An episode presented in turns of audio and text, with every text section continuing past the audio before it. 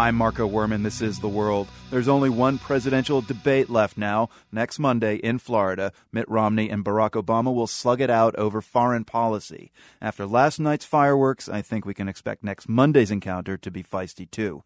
We already know what the main topics will be. Moderator Bob Schieffer has publicly announced them. They include, and these are the subject headings provided by Schieffer himself, our longest war, Afghanistan and Pakistan red lines, Israel and Iran, and the rise of China. Susan Glasser is the editor of Foreign Policy magazine. She says in last night's debate, sloganeering took the place of nuanced foreign policy debate look, you have Barack Obama even slipping in the killing of Osama bin Laden into a question about the economy. And I think you almost have a bumper sticker approach from from each of the candidates when it comes to foreign policy right now. If if Obama is saying, "Hey, elect me, I killed Osama bin Laden," Romney is saying, "Hey, here's the guy who screwed up." Benghazi as a stand in, if you will, for the broader issue of uh, just what has the United States gotten out of the upheaval in the Arab world. Right. So Benghazi, Libya, I mean, there it was again. So much has been said about the White House response to the tragedy in Benghazi and the death of uh, four Americans, including Chris Stevens at the embassy.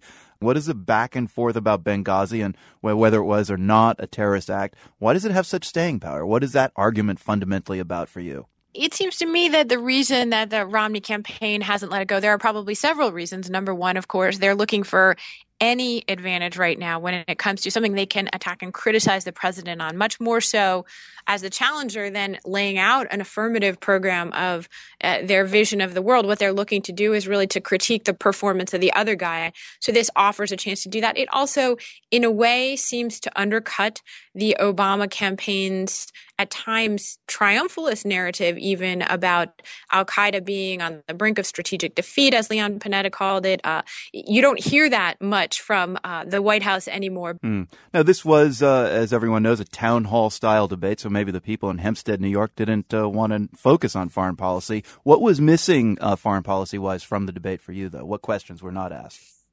Oh my goodness, you know where to start. We we ran a, a, list, a somewhat humorous, uh, somewhat serious list of uh, fifteen or so questions. If foreign policy nerds were in charge of uh, the town hall debate, what would you hear?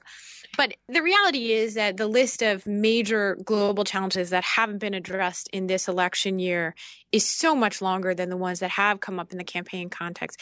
It's amazing to me that we have 70,000 troops in Afghanistan, and yet it doesn't rate a mention in most of the major moments of this U.S. presidential campaign. That's just it's it's astonishing, right? What's the reason for that? Well, it seems to me that that both parties, for very different reasons, have come to the conclusion that there is no real political advantage for them. So instead of this consequential issue, Afghanistan uh, catching on with the public, uh, we, have got uh, this phrase, a binder of women, that seems to take off on Twitter and Facebook. Have you seen any responses to that turn of phrase from beyond our shores? I guess what I would say is that I'm sure that Romney's comment about uh, binder full of women was noted internationally, but it might have just been one of those Americanisms that just didn't compute. Uh, maybe it's a do not translate type of a phrase.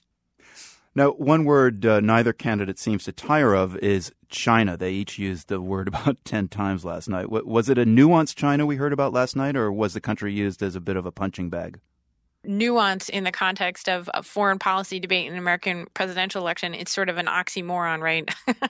We're not having a lot of nuanced conversations about anything at this point, and China clearly has emerged as as a bugaboo of this year's election. Somebody pointed out just the other day that, in fact, actually Japan may now be the largest uh, holder of U.S. debt, but it doesn't really sound the same in this election year to scare people about Japan and you know do you want the Japanese holding uh, our debt in the same way that it resonates clearly with voters or they wouldn't be talking about it uh, to use China as, as a sort of scare tactic. That being said, I am skeptical, and, and I think if you look at a lot of the experts, they're quite skeptical that you're going to see any kind of major policy shift either by Obama or Romney in, in the next U.S. presidential term when it comes to China.